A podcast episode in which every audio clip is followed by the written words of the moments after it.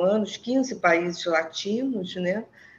Tive também a oportunidade de, de presidir, saí agora em dois mil e vinte da presidência, Federação Mundial, que congrega noventa e três países, né? As cinco federações continentais que é, absorvem noventa e três países. E tenho orgulho de dizer que faço parte, né? Fui uma das fundadoras, junto na A B R H Brasil, junto com a A P G, do, da Confederação dos Países da Língua Portuguesa, né? Que Elba também faz parte, e a gente tem assim, muito orgulho desse trabalho, desses países que congregam a nossa federação. Então, assim, essa é a Leila, né? Que falei um pouquinho aí da... da minha trajetória para vocês. Mas eu acho que o mais bonito para mim, Elva, é... eu sou avó de duas netas lindas, que eu costumo dizer que são as flores do meu jardim. Então, assim, são duas netas que me dão assim, também muito orgulho, de dez e doze anos ainda, né? Mas que tem aí um, uma, uma graça na minha vida muito gostosa. Uau, que bom, que bom. Adoro esta parte final, das netas e de, de estarem no jardim, acho que... Uh, e, Leila, e pegando exatamente nisso, ou seja, tem duas netas de dez e doze anos. A Leila é uma mulher que tem feito aqui um percurso sempre dentro da área de recursos humanos, que passou por várias uh, responsabilidades e continua a ter estas responsabilidades. Que legado é que...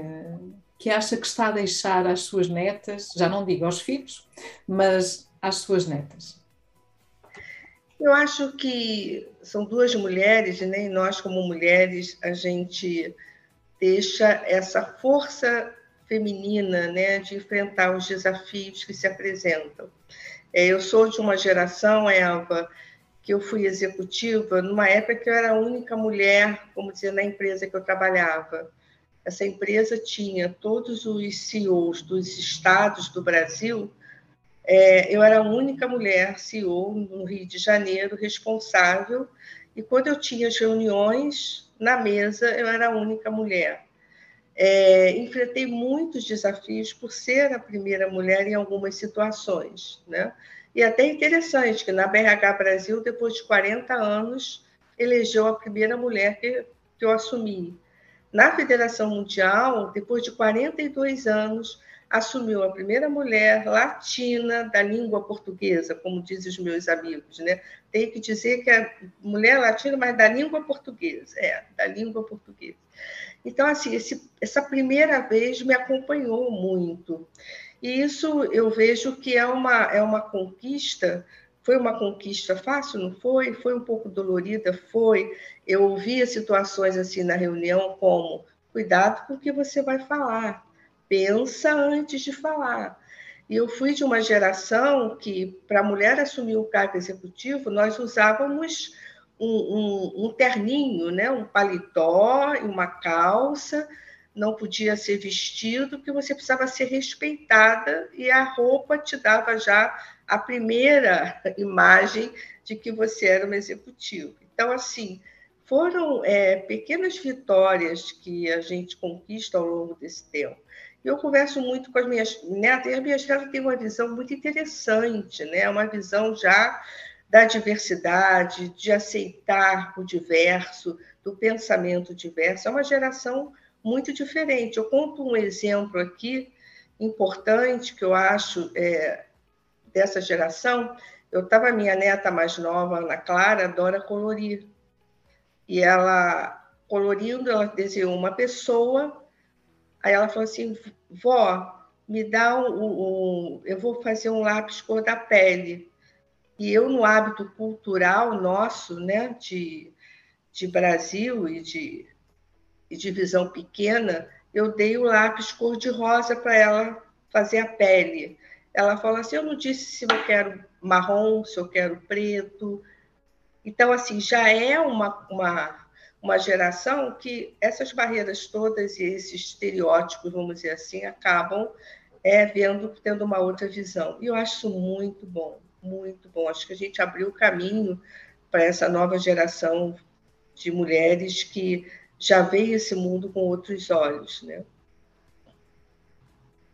E eu adoro isso, ou seja, é, é o reconhecer das dificuldades que existiam e que a Leila passou por essas dificuldades todas, para poder também ter esta voz nesta diferença, não é? Portanto, eu, eu sei, eu passei, eu senti essas dores de crescimento, mas pelo menos estou a deixar um legado que seja diferente e a construir algo diferente também para, para as netas e, e não só para as netas, para todos nós, não é? Porque nós, a Leila é uma, é uma mulher de referência para todos nós. E ter sido, de facto, a primeira mulher latina em quarenta e dois anos, é importante, este número é importante, mas a falar de quatro décadas. Em quatro... E uma área, não é, Elva, que são de é mulheres. mulheres. A Sim. maioria que está em recursos humanos são mulheres, né? É composto de mulheres. E por que só quarenta e dois anos depois? Por que só quarenta anos depois? Olha o que a gente veio, né, trazendo todo esse tempo. Oh, Leila, sabes que isso faz-me sempre lembrar... Uh, e, e eu gosto sempre de, de, de ir procurar os números e as, e as estatísticas, e as estatísticas dizem-nos que nós ainda temos muito, muito poucas mulheres em funções de gestão. Mas tu disseste uma coisa muito interessante, que é, e, e eu sinto isto no meu dia-a-dia, porque também tenho equipas, e tive equipas fundamentalmente femininas. Portanto, eu ando sempre à procura... Eu quero mais homens, salvo seja na expressão, mas eu gostaria de ter mais homens nas minhas equipas para encontrar a tal diversidade também dentro dos recursos humanos. Mas este facto é que, e nós olhamos depois para o management, para o topo, e nós continuamos a ver muitas vezes até homens que não passaram pelo mundo dos recursos humanos, mas que estão a liderar os recursos humanos, quando se calhar até têm lá pessoas válidas dentro das equipas que a maior parte até são mulheres, e isto está associado porque gestão, mesmo que seja de recursos humanos, e agora faço a gestão de topo, é só vista para homens, mesmo numa área em que nós temos tantas mulheres. É, isso tem uma, uma caminhada histórica, né, Eva? Gestão ficou muito ligado ao planejamento estratégico. Planejamento estratégico foi algo introduzido nas organizações pelos militares, que era um, um planejamento feito pelos militares, que as organizações, as empresas adotaram na época.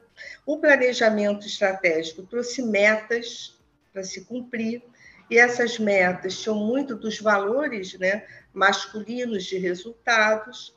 E hoje nós estamos vendo, e por isso que eu acho que é uma trajetória e tende a, a cada vez mais as mulheres assumirem o seu verdadeiro lugar. Primeiro, eu queria dizer o seguinte, eu sou totalmente contra a essa postura de que tem que ser mulher os cargos. Eu acho que tem que ser os competentes. Nós, mulheres, queremos os nossos cargos de direito pela nossa competência. Acho que isso, para mim, é, uma, é um princípio básico na minha vida, não é? Eu já participei de um painel que tinha uma pessoa política aqui do Brasil, no, é, num painel, dentro de um evento, e ela era o Dia da Mulher, Internacional da Mulher, dia oito de março, aqui no Brasil, eu fui convidada, e aí essa, essa política, né, essa pessoa falou... Mulher tem que aprender, mulher tem que votar em mulher. Eu não concordo, mulher tem que votar naquele que ela acha que é o melhor, se é mulher ou não, né? Então, essa coisa do, da gestão ficou muito ligada a esses conceitos que vieram masculinos. A partir do momento, e se a gente parar para pensar um pouquinho, nós vamos ver que isso já se introduziu dentro das empresas. A partir do momento que entraram as mulheres... com as situações que são peculiares a nós, voltadas para nós. Por exemplo, é, ao, no ato de demissão, a mulher não leva só em conta o resultado matemático daquela pessoa que, por não ter sido tão bom. Ela olha para aquela pessoa e ela vê também os outros atributos que ela tem, que naquele momento, naquela oportunidade que essa pessoa está, ele não está tão bem, mas se ele for para uma outra área, ele pode estar bem. Então, esse tempero do emocional com a competência, né, técnica, da competência individual com a competência técnica, começou a ser introduzido dentro das empresas e as mulheres começaram a vir com isso muito forte. A tomada de decisão passou a ser uma tomada de decisão com o componente emocional também, que é importante, a sensibilidade que é importante, né? Então, eu acho que cada vez mais, e nós estamos, vimos isso na pandemia, qual foi o pavor dos C E Os, dos presidentes na pandemia? Será que era o resultado numérico? Não, eles ficaram preocupados com o resultado emocional também das pessoas. As pessoas estavam perdendo seus entes queridos. Por exemplo, se nós formos uma empresa aqui do estado do Amazonas do Brasil, nós vamos ver muitas empresas perderam seus colaboradores, porque foi a maior crise da pandemia no Brasil, foi dentro do Amazonas. Então, assim, vimos de perto uma situação que, se fosse só pelos números, essa empresa não teria alcançado o resultado mínimo para poder sobreviver àquilo tudo. Então, isso tudo são componentes que eu vejo que nós, como liderança feminina, como profissionais, né, mulheres, podemos sim começar a introduzir e modificar esses ambientes que ficou ligando gestão a resultado numérico, a resultado de planejamento estratégico, que até hoje a gente já questiona planejamento estratégico, porque a gente está vendo um cenário mundial que está mudando todos os dias. A gente está vivendo agora uma inflação mundial, não é mais a inflação do meu país, não é mais a inflação de Angola. Os acontecimentos que estão hoje estão gerando inflação, inclusive nas grandes potências. Isso quer dizer o quê? Há uma desordem, vamos dizer aí, de todos esses últimos acontecimentos que vão impactar todos. Então, é nesse ponto que a gente precisa vencer ainda esses pequenos conceitos que a gente traça que não valem mais hoje, né? Eu, eu concordo em absoluto. Um, e deixa-me só aqui fazer um, um recap, porque tivemos aqui inicialmente um pequeno tema do som e não nos estavam a ouvir bem, mas creio que já nos estão a ouvir, então eu vou voltar a reforçar. Nós temos hoje a Leila Nascimento connosco. A Leila está a partilhar connosco um pouco da sua história, do seu percurso de vida, uma mulher ligada sempre à área dos recursos humanos, e falou-nos uh, não só da sua história aqui, um pouco do, do seu percurso académico e profissional, das netas que adora, e ter sido a primeira mulher latina Um, assumir, a primeira mulher em quarenta e dois anos a assumir uma presidência ao nível de recursos humanos ao mais alto nível. E estávamos exatamente a falar um pouco dos porquês, não é? Já que estamos numa realidade de R H, onde naturalmente, e nós, nós olhamos à nossa volta e vemos tantas mulheres, então porquê que numa, nas organizações, nas associações, um, demorou tanto tempo para ter uma mulher? E era exatamente isto que a Leila estava a partilhar, a questão do conceito do planeamento estratégico, de vir da área militar, de toda esta introdução de metas, de cumprimentos, de valores muito masculinos, resultados, mas que nós mulheres temos vindo a suavizar e a considerar outros temas mais importantes, como a parte emocional.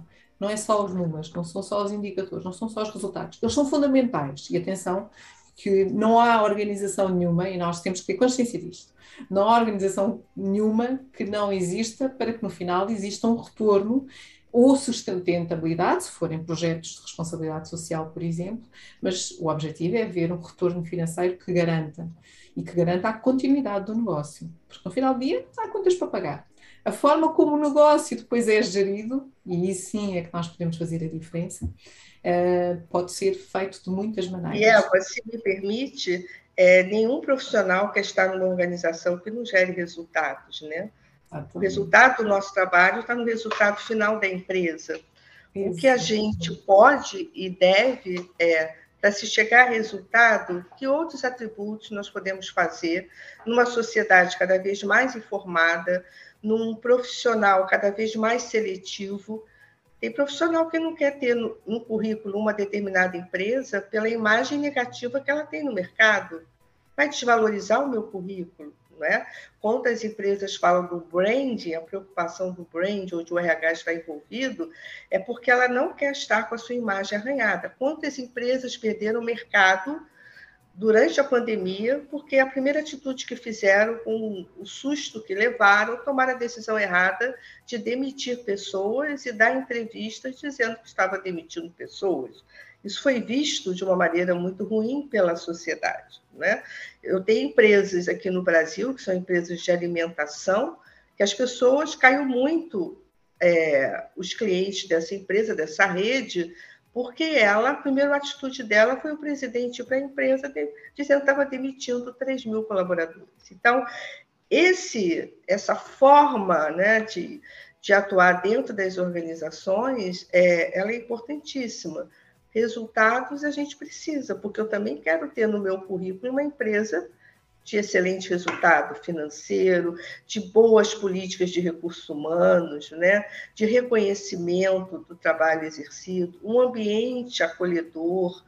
Algum, alguns anos atrás, eu dei uma, uma, fiz uma apresentação num curso e eu falei da questão da felicidade na empresa. E, naquele momento, uma pessoa falou, e aqui na empresa não pode falar sobre felicidade. E hoje, o que que a gente está vendo?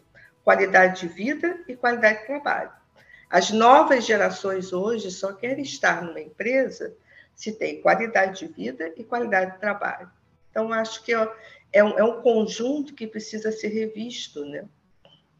Não, totalmente.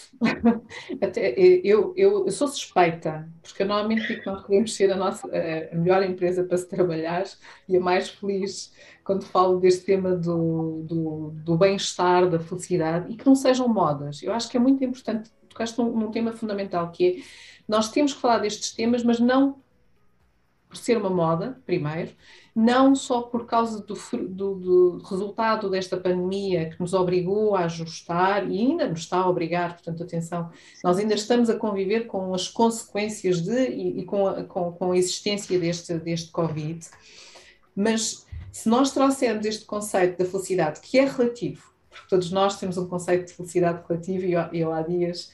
Uh, conversava com alguém também dentro desta área e dizia, não, o conceito de felicidade é relativo, porque aquilo que eu considero que é a felicidade para mim pode não ser para ti. E ela dizia-me, não totalmente, porque nós podemos ter uh, os mesmos valores, as mesmas opiniões, e aquilo que nos faz felizes é exatamente esses valores e essas opiniões, e estamos a cem por cento. Então chegámos a um consenso e disse, sim, mas há ali uns quinze por cento que são os meus quinze por cento. O que é que a mim, Eva, me faz feliz um, num projeto de responsabilidade social, na liderança feminina, que nós estamos aqui neste, nesta casa, o que é que me faz feliz um, que possa partilhar com os outros, mas que me faça a mim feliz, não é? Porque os valores estão cá, os princípios estão cá.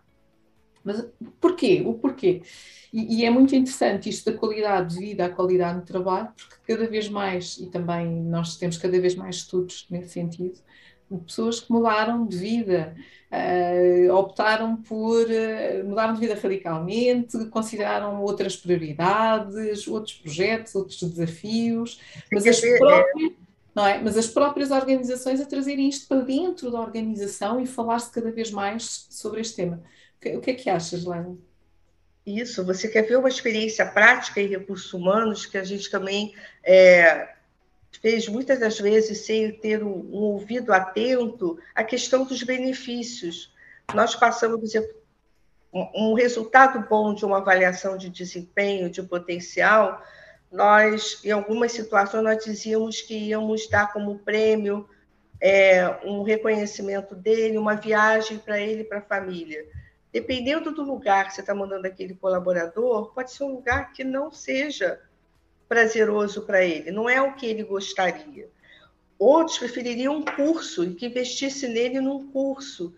Então, a gente precisa ter esse olhar atento, né? Cada vez mais a customização, né, de olhar o ser humano exatamente como ele é, é importante. Você quer ver, Eva, uma coisa que eu tenho é, refletido bastante, falado bastante, é o tal do mapeamento de competências. Uhum. O mapeamento de competências, se a gente não tiver o devido cuidado, nós estamos colocando os nossos colaboradores todos numa mesma forma. Desde o recrutamento e seleção, eu olho aquele mapeamento de competências, eu traço, aquelas pessoas são as pessoas que eu estou levando para a empresa. E, às vezes, estou inibindo a oportunidade do pensamento diverso, porque o mundo está, não está linear mais. a, aquela gestão, aquela administração que nós aprendemos nos nossos cursos hoje, eu até brinco, pode ser uma salada de frutas, porque não, talvez não caiba mais aquele modelo na minha organização. Eu tenho que buscar um caminho próprio. Como eu vou buscar um caminho próprio se eu estou com todos na mesma, no mesmo mapeamento? Será que não está na hora de rever isso? Não é? Assim como nós fizemos a revisão da avaliação de desempenho, que deixou de ser aquele formulário pronto, aquela questão, né, do software pronto, mas o olho no olho, isso nos ajudou muito durante a pandemia, né? O olho no olho, saber o que o outro está sentindo de fato, né? E ir nos acertos mais do que ir nos erros, também é um outro olhar que a gente precisa ter, a gente precisa olhar o que, que essa pessoa acerta tanto e a gente só vai nos pontos fracos, por quê? Então, eu, eu vejo que a gente precisa rever algumas coisas, sim, revisitar alguns modelos que são é, muito importantes. Né? E, e são esses os modelos que vão fazer a diferença no futuro, porque nós pensamos sempre, ah, daqui a cinco anos, daqui a dez, mas eu, para ter esse modelo daqui a cinco ou dez anos, eu tenho que o começar agora. Eu tenho que fazer essa quebra, muitas vezes, de aquilo que funcionou hoje, amanhã poderá não funcionar da mesma maneira, mas para que funcione como eu gostaria que funcionasse, eu tenho que fazer esse tal ajustamento, essa, essa, tal, essa tal mudança. Adoro este conceito do mapeamento das competências e, e, e para interligar aquilo que há bocado se falou, que é um, as mulheres e os homens devem competir lado a lado e nós devemos olhar para as competências dos homens e das mulheres da mesma forma para poderes, de facto, evidenciar os melhores profissionais que nós temos dentro da organização.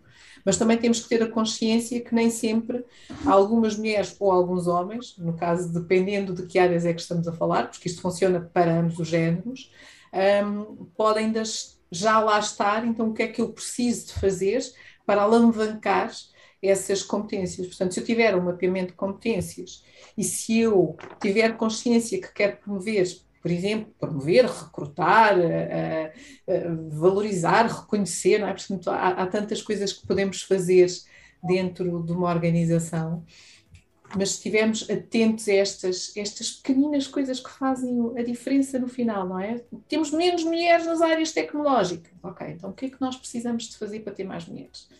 Não quer dizer que elas não sejam menos competentes que os homens. Temos que olhar, não, se calhar temos que ter aqui mais este tipo de perfil. Então, o que é que nós podemos fazer para ajudar a trabalhar esses tipos de perfis? Temos poucos homens nos recursos humanos, precisamos de mais homens. Então, o que é que eu preciso de fazer para lá chegar? Acho que este é o nosso verdadeiro desafio enquanto profissionais de R H. Eu sei que a conversa parece que estamos a ir muito para o mundo do R H, mas somos duas apaixonadas. Não, mas impacta, impacta na gestão e nos resultados, né? A gente precisa discutir. E que eu fico assim, muito feliz passando por essas experiências todas é, nessas associações, é a procura de líderes de outras áreas para conhecer um pouco mais a parte de recursos humanos.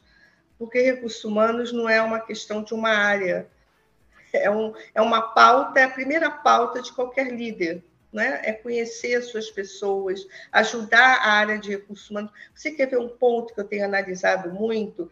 Por exemplo, a gente na empresa, na minha empresa, a gente tem uma responsabilidade muito grande, aliás, um cuidado até um pouco maior, porque a gente lida com jovens. E a primeira experiência dele no programa trainee ou no programa de estágio tem que ser uma experiência exitosa, não pode ser uma experiência traumática, que traga para ele qualquer tipo de dúvidas sobre ele, né, e sobre a carreira que ele quer abraçar e tudo mais. Quer dizer, tem que dar esse... É um complemento de formação. Eu costumo dizer que os profissionais de recursos humanos nas empresas são os educadores dentro da empresa, para todas as áreas e, e muito particularmente para os jovens, né? Então, eu comecei a, a observar, Eva, que no processo seletivo, não basta só eu saber o que a empresa gostaria, né? Qual é o programa de estágio que ele tem, qual é o planejamento que ele vai ter do programa dele, mas eu precisava conhecer quem seria o gestor que vai trabalhar com esse jovem, que vai ser aquele que vai orientar esse jovem. Por quê? Porque eu preciso compatibilizar esse perfil desse jovem com esse gestor, para que essa experiência flua da melhor maneira. Eu acho que é um componente que antes a gente não pensava nisso, né? E como nós estamos trabalhando o emocional, as, as atribuições, né, os perfis individuais de cada um, a gente precisa conhecer quem é esse gestor, a gente precisa entender o que, que ele pensa, como ele pensa, o que, que ele acha, que tipo de orientação a gente pode dar, porque senão vai ter uma experiência que talvez não seja tão boa ou tão proveitosa. E o que, que eu estou vendo hoje? Eu vejo que os líderes da área de tecnologia, da área de marketing, da área é, de administração, que muitas vezes o R H fica até subordinado à administração, né? A área, o V P de administração, que eu não, não concordo, eu acho que o R H tem que ter uma área dele, a parte dentro desse organograma. A gente vê que cada vez mais eles estão interessados nas atividades, nos congressos de recursos humanos, nos cursos, porque eles estão vendo que eles têm o domínio da técnica, mas eles precisam lidar com esse ser humano que se apresenta na frente dele para trabalhar junto com ele. E também ele passa a observar, que essas estatísticas mostram, que as pessoas estão entrando na empresa pela imagem que a empresa tem, pelo que ela oferece, mas estão pedindo demissão pela liderança que possuem, porque não se adaptaram à liderança. Então, é um ponto que eu também vejo muito bom, é, que R H agora ele é um compromisso de todas as lideranças, sempre foi, mas estão sendo olhados de uma forma mais cuidadosa pelas outras áreas. Leila, temos que ecoar isso mais vezes. Mais vezes. Por favor. Eu ando... Temos que ecoar isso mais vezes. Eu ando anos a dizer que a área da R H tem que ser estratégica. Ando há anos a dizer que nós não somos polícias e não temos que andar a policiar ninguém. E anos a dizer que o R H é partilhado. A responsabilidade da gestão das pessoas é partilhada. Nós estamos aqui... Para, para facilitar, para ser parceiros de negócio. Eu, eu gosto muito desta, desta, desta expressão, porque nós temos que conhecer o negócio, uhum. Temos que ser parceiros do negócio, mas não temos que policiar o negócio, portanto, não é? E conseguir, e conseguir ter, ter, ter aqui os líderes envolvidos, adoro. O R H é um compromisso de todos, o R H é um compromisso das lideranças, adoro, adoro, adoro, adoro. Mas, portanto, eu sou suspeita. Agora, mais... eu, sou contra, eu sou contra quem fala... que não precisa da área de R H na empresa. Ah, sim, claro, também. E são coisas diferentes. É, exatamente. De uma área que lide com políticas e estratégias de recursos humanos para ajudar as organizações e as suas sim, lideranças sim. a alcançar os seus resultados, a propiciar um ambiente favorável na empresa, a uma relação desses colaboradores interna e com seus clientes. Então, recursos humanos, ter uma área que fique pensando nisso, trabalhando para isso, é super importante. Eu já ouvi alguns, então não precisa do R H, não. O R H precisa é disseminar nas lideranças essa necessidade que eles possuem de entender um pouco mais o ser humano. Você quer ver uma coisa, é, Elva, que está acontecendo agora, que eu acho super bacana, é o seguinte, a gente... Com a pandemia, a gente acabou conhecendo um pouco mais e valorizando mais a questão da gestão da saúde. Porque dentro de recursos humanos, a gestão da saúde, né, e com as lideranças também, ficava algo periférico. Hoje, está sendo algo central e está sendo revisitado a forma dessa gestão.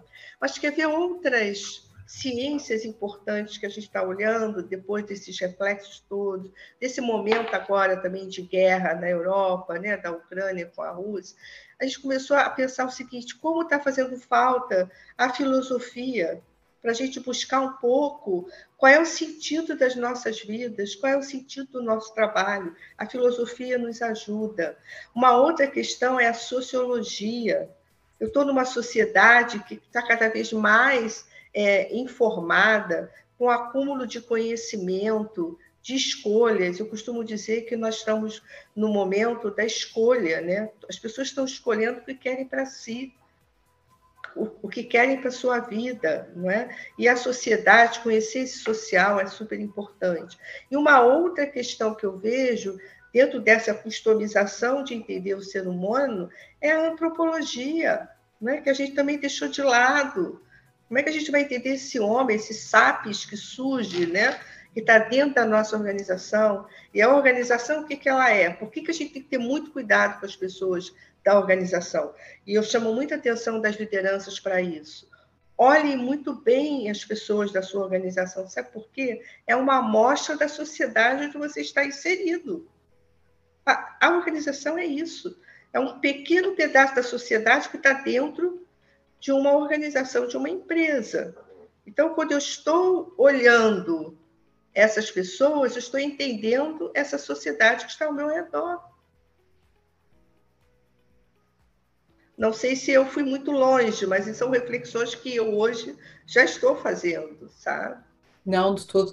E, sabe, eu não sei se a Alzira está aqui a ouvir-nos, mas eu tenho a certeza que ela iria adorar esta parte da nossa conversa, sendo ela uma mulher das antropologias e dos recursos humanos e de outras áreas que, entretanto, tem, tem acarinhado. Mas esta, esta tomada de consciência, eu acho que a pandemia trouxe-nos a todos uma tomada de consciência diferente do ser, do, do, do ser, não é? Uh, do ser homem. O que é que isto significa e como é que nós podemos ou não uh, conseguir ultrapassar aqui uma série de desafios, dificuldades que temos atualmente com e para com este ser homem. Porque todos nós começámos a fazer e questionarmos uma série uh, de... de questões que acabam por tocar muito no nosso interior, não é? Quem é que eu sou? O que é que eu não sou? O que é que eu quero? O que é que eu não quero? Como é que eu vou dar e contribuo para a organização? De que forma é que eu faço isto dentro da organização? E, e as organizações tiveram que conseguir gerir, e, e por isso é tão importante este tema da saúde, que eu também subscrevo na totalidade, um, de trazer uma conversa diferente, não é? Trazer para dentro da organização essa conversa diferente. E eu diria ainda mais, Leila, que, que nós ainda só estamos no início, isto, ainda, isto, é, o, isto é só a pontinha do iceberg, porque eu, eu olho cada vez mais para o futuro, um, e quando olhamos para as, para as funções e para as realidades e para a forma como as organizações podem crescer, e isto pode ser apenas um sonho, mas a geração mais nova está-nos a ensinar coisas completamente diferentes e um posicionamento diferente daquilo que são as prioridades de vida para eles. E como é que nós vamos acomodar a existência dentro de uma organização de jovens que, cuja prioridade é trabalhar em projetos, não é carreira, de, não é fazer carreira, não, eu tenho algum dinheiro, eu tenho onde dormir, eu tenho o que comer, eu quero é aqueles projetos, olha, dura dois anos, dura três anos, porque é isto que está também a começar a acontecer no mundo do, do trabalho. Tens essa percepção? Verdade. Eu ouvi de um presidente é, de uma grande indústria alimentícia que até foi no Conar. Ele falou o seguinte, é, hoje precisamos fazer um contrato emocional com as pessoas. Não é só o contrato de trabalho, é o contrato emocional. É saber exatamente o que essas pessoas esperam da organização e da sua carreira, porque senão será frustrante, principalmente para os jovens. Os jovens, nós estamos vendo, eu não sei muito bem em Angola, mas aqui no Brasil, está tendo assim, uma procura dos jovens por startups, de criar suas empresas. Não tem mais aquele desejo de estar numa empresa de grande porte, e as empresas estão preocupadas com isso, como é que atrai esse talento jovem que está desinteressado de entrar num modelo assim, porque eles querem qualidade de vida e qualidade de trabalho. E qualidade de vida e qualidade de trabalho exige, não é, um, um, um sistema muito mais receptivo a essas coisas, né? Eu acho que isto... Uh... Eu, eu olho para o empreendedorismo, para as startups, uh, agora também está na moda, não é? Portanto, de repente houve aqui um boom. um, nós sentimos muito também esse, esse crescimento, mas ainda está muito alavancado também a uma certa estabilidade financeira, a, a ter aqui um, uma base sólida para poder dar, dar esse salto. E olho muito para o empreendedorismo como algo que, que sempre existiu, nós só lhe estamos a atribuir um nome agora mais bonito, não é? Portanto, o empreendedorismo aqui em Angola, em África, sempre existiu, a forma de como é que eu, ao final do dia, consigo ter aqui dinheiro para pagar uma refeição. Muitas vezes este empreendedorismo é diário, não é? Como é que eu diariamente consigo lá chegar? E como é que algumas destas mulheres e homens depois conseguem realmente ter um, um negócio sustentável?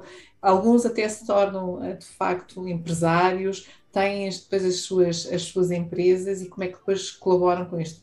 Eu acho fascinante este mundo, mas, mas eu queria fazer uma, uma pergunta uh, à Leila, e nós estamos aqui na liderança feminina em Angola, já sabem, quem, quem nos está a acompanhar, nós temos aqui uh, uma plateia imensa a acompanhar-nos pela página do YouTube, muito obrigada por estarem aí desse lado e acompanharem a nossa conversa com a Leila Nascimento. Qualquer questão que tenham, ou um, alguma sugestão, ou algum comentário, por favor, podem deixar uh, no, no chat. E eu tenho uma questão para a Leila. Leila, que mulheres é que te inspiram? Como? Que mulheres é que te inspiram? Me inspiram?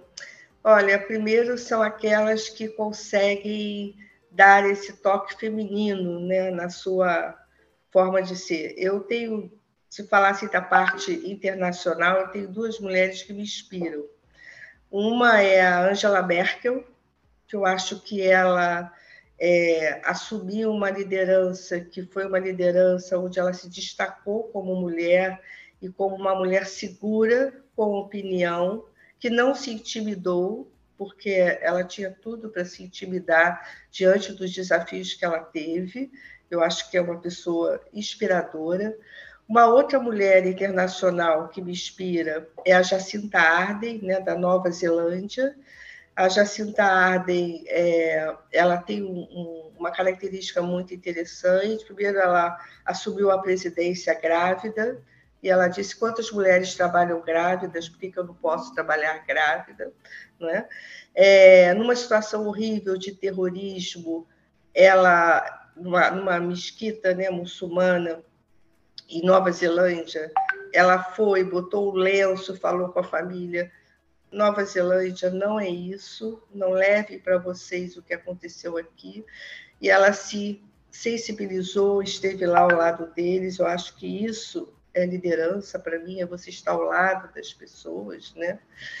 E eu vou dizer, aqui no Brasil, para não ser injusta com as minhas amigas C E Os, e, e eu vou dar uma referência que, para mim, é uma referência muito importante. É uma pessoa que já esteve, é, começou do nada, começou assumindo uma empresa da, da tia, que é a Luiza Trajano, que é uma líder aqui no Brasil que a gente conhece como uma líder muito importante, que bota recursos humanos, coloca recursos humanos no protagonismo dentro da empresa. Hoje é uma empresa é, de milhares de funcionários e que está presente no Brasil com muita força, numa área dificílima de turnover, que é o varejo. É uma empresa de varejo e ela tem um turnover baixo pelas políticas de recursos humanos que ela introduziu na empresa. Muitas vezes foi convidada para ser candidata a presidente do Brasil, e ela disse: não, o meu lugar é ajudar as pessoas a crescerem como profissionais. E ela é, fez uma coisa agora há pouco tempo, que foi muito bom. Ela tem uma rede tecnológica muito forte de educação corporativa. Sabe o que ela fez? Ela abriu a educação corporativa da empresa para todos os fornecedores dela terem um curso de gestão e de melhor resultado em suas empresas. Ela não guarda para si, né, todo o aprendizado que ela teve durante todos esses anos. Então, para mim, é uma líder é, brasileira que eu gosto muito. E uma outra líder do Brasil foi a minha mãe. A minha mãe, ela, todas as vezes que eu falava para ela: mãe, eu fui convidada para esse cargo, eu acho que eu não tenho condições. Aí ela falava assim: por que não? Tudo dela era por que não? Então, eu trago muito isso para mim: por que não?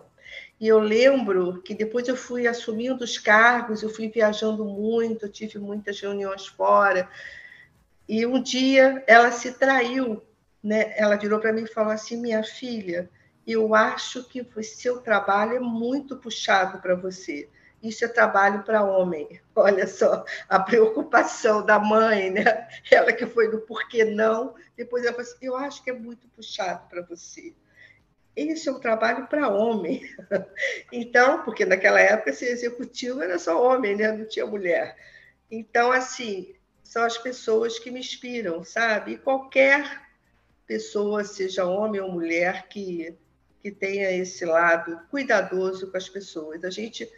É, como líder, tem que gostar de gente, em primeiro lugar, né? Gostar muito, mas muito de gente, entender é, cada uma das pessoas que estão ao nosso lado. E acho que isso, para mim, é o mais importante. Não sei se eu respondi. Respondeu tão bem. tão bem, tão bem. Leila, nesta, nesta, para quem está a ouvir, Uh, nesta tua, neste teu percurso de vida ao longo, uh, sempre em carreira executiva, que conselho é que gostarias de deixar uh, a quem nos está a ouvir para enfrentar estes desafios da liderança? Eu vejo assim, o que, que a gente tem é, observado, né, no mundo. Nós não acordamos num, num dia igual ao dia anterior. Todos os dias a gente tem que olhar os cenários que estão à nossa volta. É, não como a Venezuela. Eu tenho uma, uma amiga, diretora de R H na Venezuela, de uma grande empresa na Venezuela, que todos os dias ela tem que olhar o Twitter, porque pelo Twitter o Maduro manda uma nova, uma nova determinação, e às vezes interfere na área de recursos humanos, que é uma lei que é, é, tem a ver com o trabalhador, alguma coisa assim, porque ele é muito ligado nessa parte do trabalhador, né? Então, ela fica... Assim, Leila, a primeira coisa que você tem que fazer é olhar o Twitter. Olha só a que ponto, né? Mas eu vejo assim, nós estamos sofrendo, às vezes, eu, entre aspas, um analfabetismo sobre cenários. A gente precisa entender que as lideranças... É, necessitam conhecer o que está à sua volta. E isso é uma coisa que vem impactando enormemente a nossa carreira, a nossa vida e o nosso trabalho. Então, às vezes, somos pegos de surpresa com alguma situação que talvez não tenhamos percebido, mas se tivéssemos percebido, como nós estamos no momento de tomada de decisão e escolha, são duas coisas que são importantes hoje, tomada de decisão e escolha. Por exemplo, o dólar está encostando no euro. As empresas que vendem euro, como é que fica? Não é? E quem compra, né, matéria-prima, como fica? Então, assim, nós precisamos entender o que está acontecendo ao nosso redor. Eu não sou mais uma profissional do Estado do Rio de Janeiro, do Brasil, eu sou uma profissional global. Todos nós somos levados a sermos profissionais globais. Eu costumo dizer para os jovens que, quando ele coloca o currículo no processo seletivo numa empresa, ele está concorrendo com jovens do mundo inteiro, que podem se inscrever. Né? Nós tivemos uma empresa aqui de São Paulo, que um jovem estava de férias no Havaí, já há algum tempo, entrou no processo seletivo e ele passou de dez mil candidatos, ele foi o aprovado. Então, assim, nós estamos num momento realmente global. E para ser global, né, por isso que eu gosto desse Dia Mundial do R H, que mostra o seguinte, somos profissionais globais, não somos profissionais mais de Angola, líderes de Angola, somos líderes globais, porque tudo está interferindo no nosso dia a dia. Então, leitura de cenários, para mim, hoje, é o mais importante, Elva. E cada vez mais uh, fundamental para aquilo que tu disseste, para a tomada de decisão, para o que é que vai acontecer, não só no imediato, mas no médio e longo prazo, não é? Portanto, ajustar estratégias dentro das organizações também, isso é, é fundamental. Temos aqui uma questão da, da Antónia, que pergunta, um, boa noite, Leila, para algumas organizações a direção de R H só serve para admissão e demissão, ofuscando o verdadeiro papel dos recursos humanos. O que fazer nestes casos? Obrigada, Antónia. Antônia, é um trabalho de mobilização mesmo interna para reconhecer que eu só consigo... É, primeiro, assim, a admissão é um processo custoso, custa para a organização. A demissão custa para a organização, porque quando eu demito alguém, eu estou, na verdade, perdendo recursos financeiros nessa demissão. Por quê? Eu investi numa pessoa que ficou pouco tempo, ou na primeira tomada de decisão do líder, eu mando embora. Isso gera um custo muito grande para a organização. Então, não é salutar. Primeiro, fazer um recrutamento e seleção sem efetivamente reunir as aptidões e as aspirações daquela pessoa com as expectativas que a empresa tem sobre ele. Acho que isso precisa ser muito bem combinado, muito bem feito, né? Não vai ser um teste vocacional ou um teste de um formulário que vai me dizer o que é melhor no recrutamento e seleção. O peso maior está nessa conversa que o recurso humano tem, que a liderança tem com esse profissional para ajustar, né, essas expectativas. E a demissão é o que eu disse, né, é um processo muito custoso. O que está no meio disso é o engajamento dessa pessoa na empresa. E, e uma coisa muito importante que as pessoas não pensam, quando eu estou é, demitindo uma pessoa, eu posso estar levando uma imagem boa, uma, uma imagem ruim da organização para o mercado.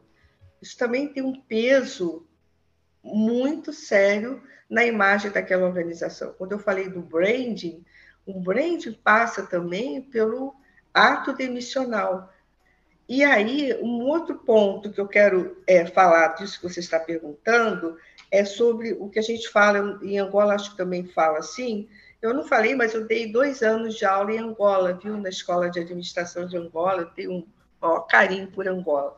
Mas uma coisa que também eu acho importante é, nesse contexto é o seguinte, a área de departamento pessoal, aquela área que é a área documental de recursos humanos.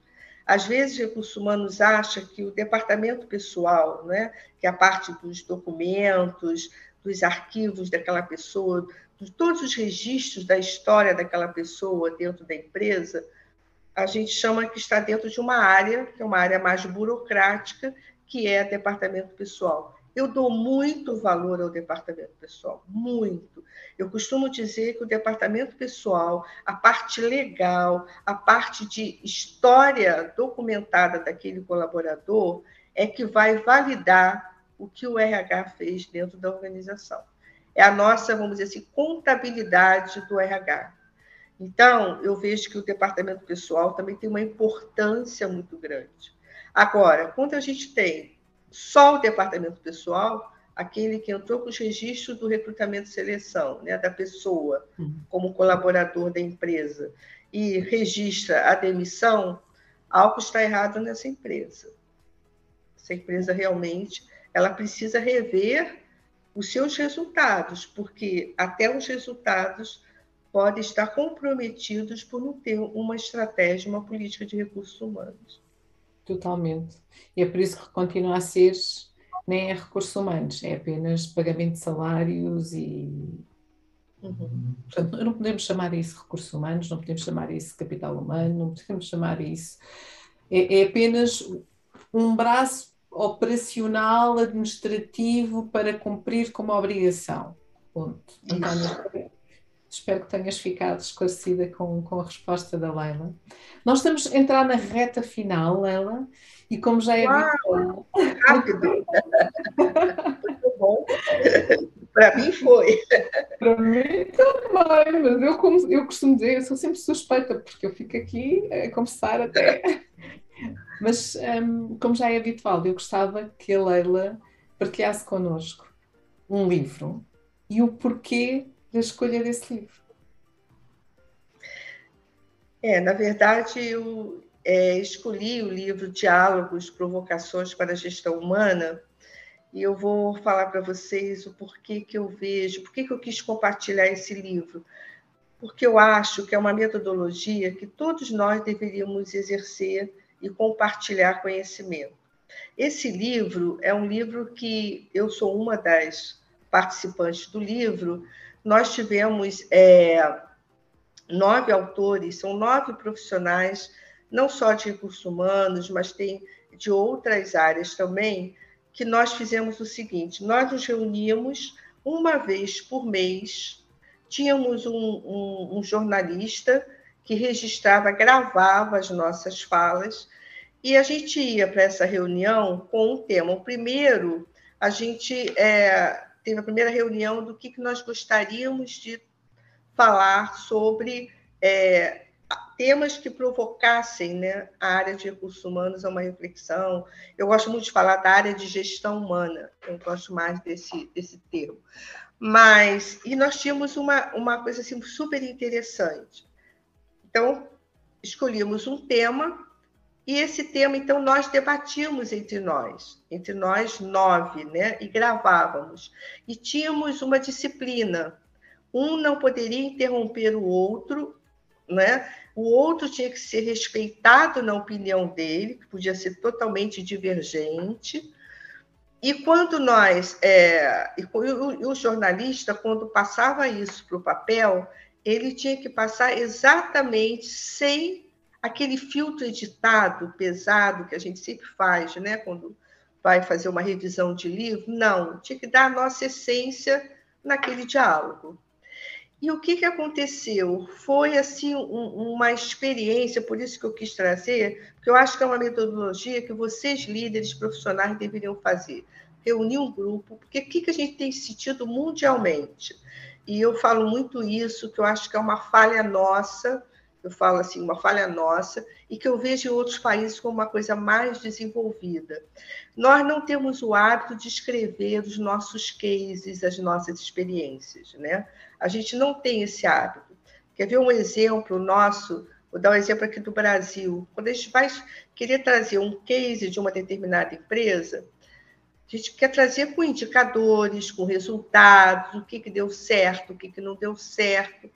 Mas quando chega, e vai no que a Eva falou, né, da, da parte de resultados, estratégia, quando chega nos indicadores, ah, nós ainda estamos buscando os resultados, ah, nós ainda não estamos nessa fase da coleta dos resultados. Então, se a gente quer ser estratégico e quer olhar o negócio, a gente tem que olhar esses resultados, né? Então, é, eu acho que a gente escreve pouco as nossas, as nossas experiências, e as nossas experiências são muito válidas, não só os acertos, mas os, os erros também, os desafios. Uma outra coisa, nós estamos num mundo que a gente não é mais uma ilha, a gente precisa estar compartilhando com outras pessoas, né?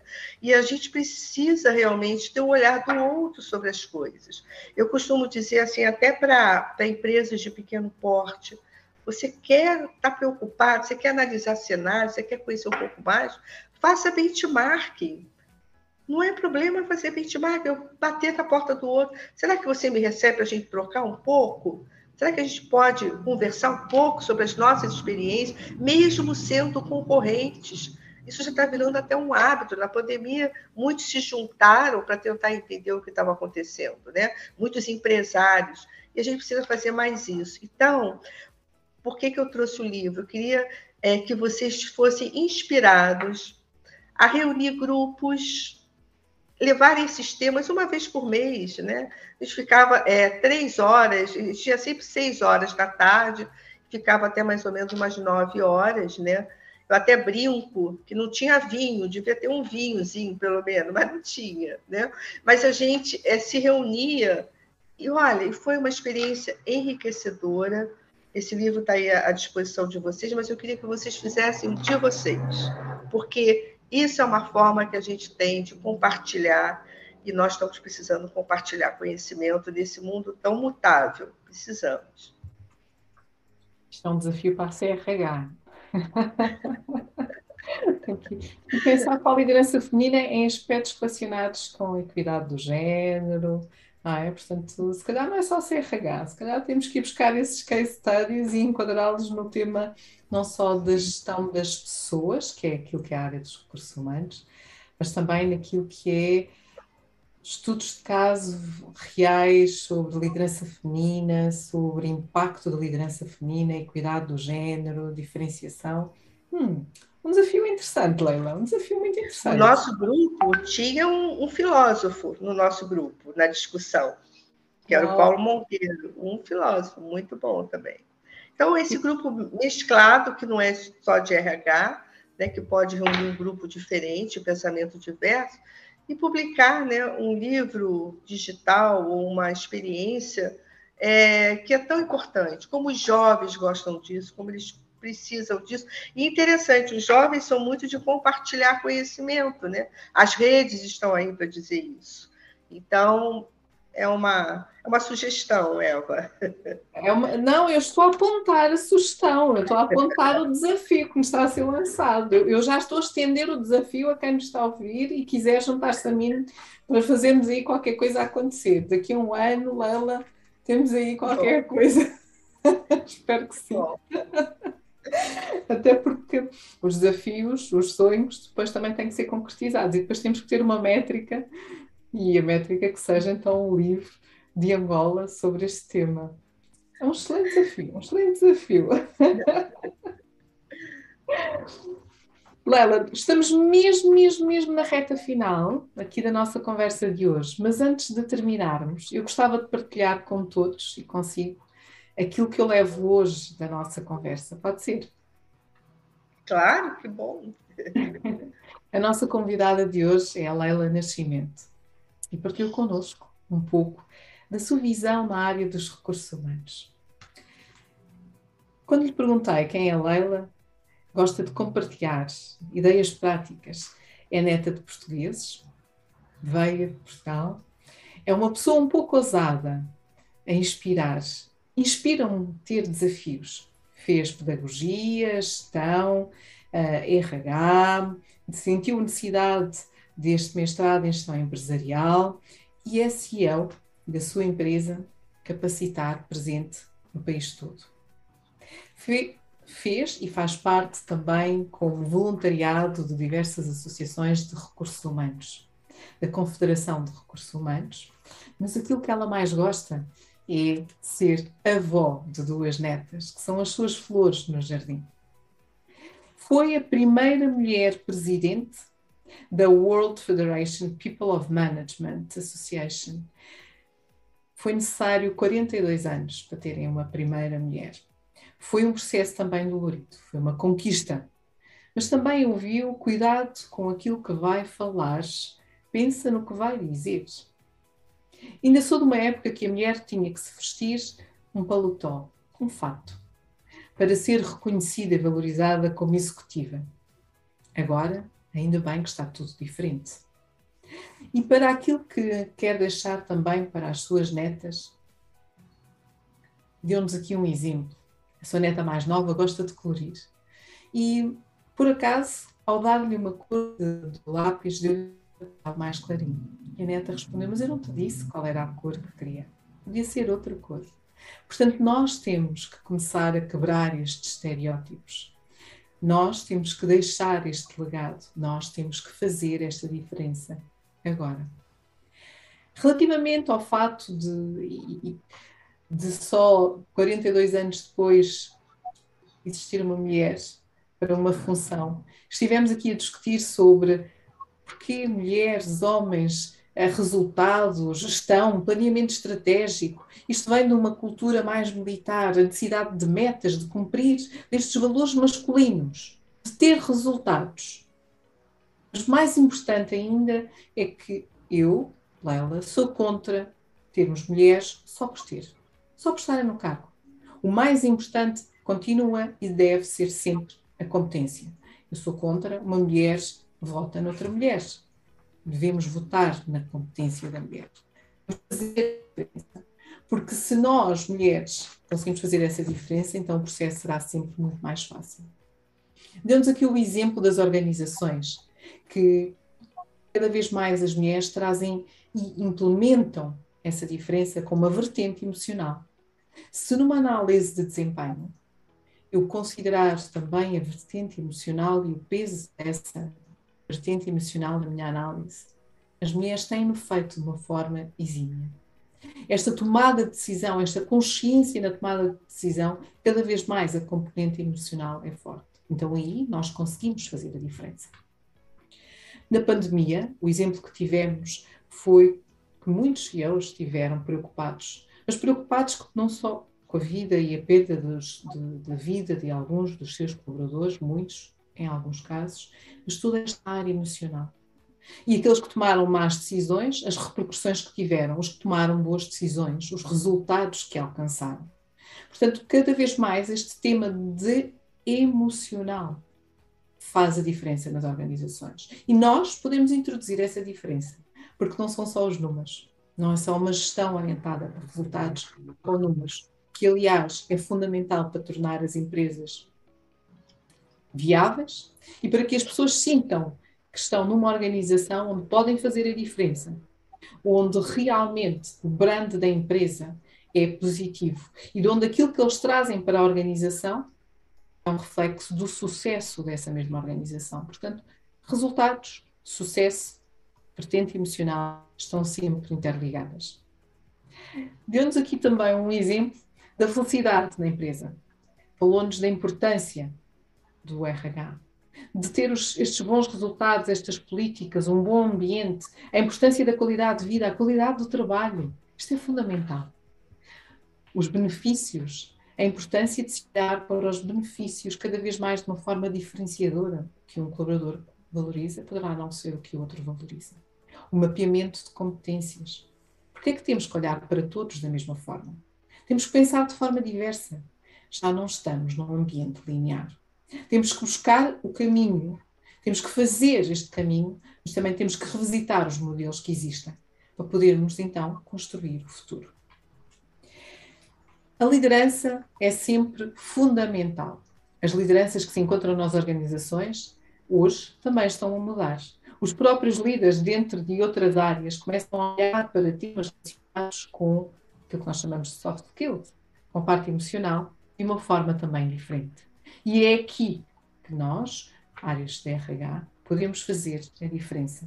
Do R H ter um compromisso com todas as lideranças, mas são todos os líderes que fazem uma organização.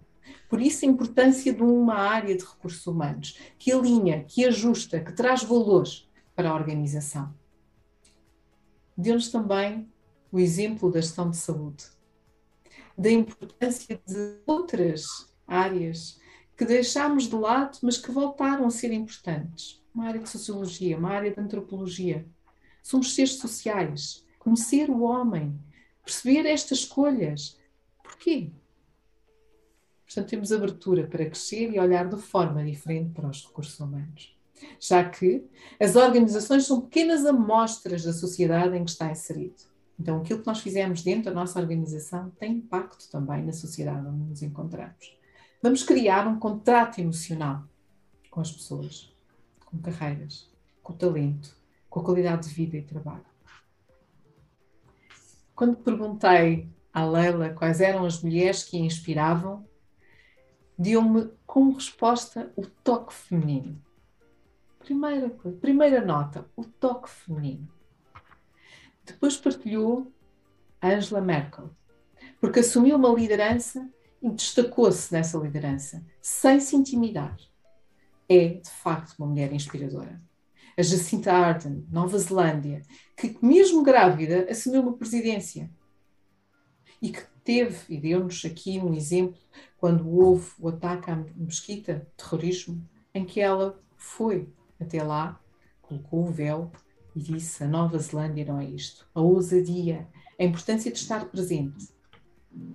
No Brasil, Luiza Trajano, que começou do nada, que traz para os recursos humanos, que traz os recursos humanos como um protagonista dentro da sua organização, numa área tão difícil, numa área tão desafiante como a área de varejo, em que a rotatividade que ela tem nas suas empresas é muito, muito baixa. E referiu ainda que o lugar, o lugar O meu lugar é ajudar as pessoas a serem profissionais. O lugar da Luiza é estar nas organizações e fazer esta diferença. Demos um outro exemplo da parceria, de abrir a rede tecnológica corporativa em termos de formação para os outros. Não quer guardar o conhecimento, quer partilhar. É uma líder que gosto muito. Por fim, partilhou uma outra líder na sua vida, a sua mãe. E uma, uma expressão que a sua mãe utilizava muito. Por que não? Porque não és capaz? Dizia-me sempre isto e trouxe isto para a minha vida e eu continuo a ter isto presente na minha vida. Por que não? Até que um dia ela também disse-me, filha, se calhar ser executiva é demasiado para ti. Não será isso um trabalho para o homem? Mas este por que não, até hoje, está presente. Portanto, ser líder para mim, acima de tudo, é ter este lado cuidadoso com as pessoas, que faz a diferença. Partilhou-nos também o livro. O livro em que é coautora, são nove autores, Diálogos e Provocações Humanas, e que fala do registro de nove reuniões, nove temas, mas a essência do diálogo, a essência das metodologias, a essência de trazer estudos de caso verdadeiros, reais, associados à sua realidade. Lançou-nos também um desafio para nós também fazermos o mesmo. Por que não criarem também vocês um livro como este? O desafio está aceito, mas temos que envolver mais pessoas para trazermos este livro. A Antónia fez-nos uma questão, à Leila, relativamente, ao, relativamente às empresas de recursos humanos, de admissão e admissão. Porquê que as empresas têm apenas isto? E de uma forma muito clara, a Leila perguntou, provavelmente, se tiverem só isso, é porque não são empresas de recursos humanos. É preciso haver engajamento, é preciso haver vontade nas organizações, porque senão é apenas tratar processos de admissão onde perdemos pessoas, processos de admissão para contratar pessoas e apenas trabalho administrativo. Isto, isto é aquilo que eu levo hoje, da minha conversa com a Leila, uma conversa muito prazerosa, sobretudo porque hoje é o Dia Internacional dos Recursos Humanos, portanto, temos aqui uma veia comum, um carinho comum para esta, para esta gestão das pessoas, o que ainda tornou mais prazeroso no universo aqui da liderança feminina em Angola. E eu quero agradecer mais uma vez, Leila, e mesmo assim, reta final, uma palavra final para quem nos está a ouvir. Bom, queria primeiro dizer assim, minha gratidão por vocês estarem aqui, não é, ouvindo. É, como eu disse, nós não somos uma ilha e é tão importante essa troca, esse ambiente que a Eva está proporcionando a todos nós, né, da oportunidade de troca.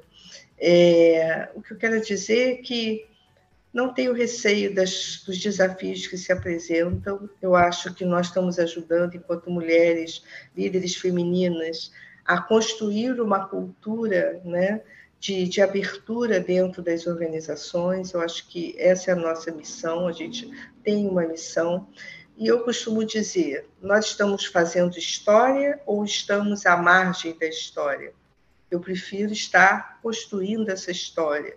E é um, um desejo que eu deixo aqui para todas vocês, líderes femininas, que deve ser assim, um orgulho nas organizações que vocês trabalham, e mesmo aquelas que trabalham no empreendedorismo solo, né? É, eu costumo dizer que o empreendedor é todo aquele que coloca nas suas atividades o conceito do empreendedorismo, não é só aquele que é dono de uma empresa ou que abriu uma empresa, mas que coloca o empreendedorismo, que é criatividade, inovação, é, desafios, como uma proposta na sua área profissional. Então, só tenho a dizer muito obrigada e que a gente tenha outras oportunidades, viu? Gostei muito Ai, dessa conversa. Ter. Vamos ter certamente, off ou on, mas vamos ter de certeza, Leila. Eu muito quero saudosa de, de vocês de Angola, aprendi muito quando eu estive aí. É, acho que ainda continua, não sei se ainda tem a feira de Benfica, tem? Ah, sim, sim, ligeiramente diferente, mudaram ali de sítio, mas ainda existe a feira de artesanato aqui, sim. Eu tenho na minha casa uma girafa de madeira que eu comprei na feira de Benfica, porque Angola foi o primeiro país da África que eu visitei. E eu, na minha infância, assistia os filmes, né, com as paisagens da África, e o que eu via eram as girafas correndo nos campos, né, na África. E quando eu fui a Angola, eu estava muito emocionada, porque era um desejo muito grande conhecer o país africano, e me levaram na feira de Benfica, e eu comprei a girafa. E quando eu fui dar a minha, minha aula na escola de administração, os professores não entendiam. Entrei eu com a minha girafa na sala de aula e falei que, além de um sonho que eu estava realizando naquele momento, que eu ia levar para minha casa, que eu tenho até hoje na minha casa, é, era exatamente o ensinamento que a girafa dava, né? me dava, me transmitia.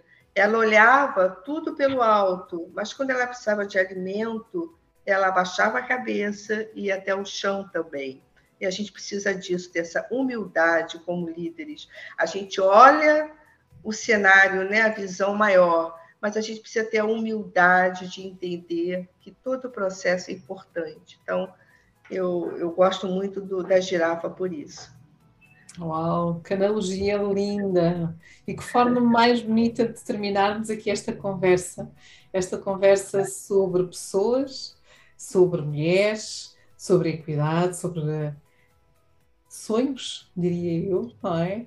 Um, e agradecer mais uma vez, Leila, por ter estado aqui connosco nesta uma hora e mais uns minutinhos, nesta conversa que tivemos uh, no Dia Internacional da, da, dos Recursos Humanos, para a liderança feminina em Angola. Eu quero mais uma vez também agradecer a todos aqueles que nos acompanharam ao longo desta conversa.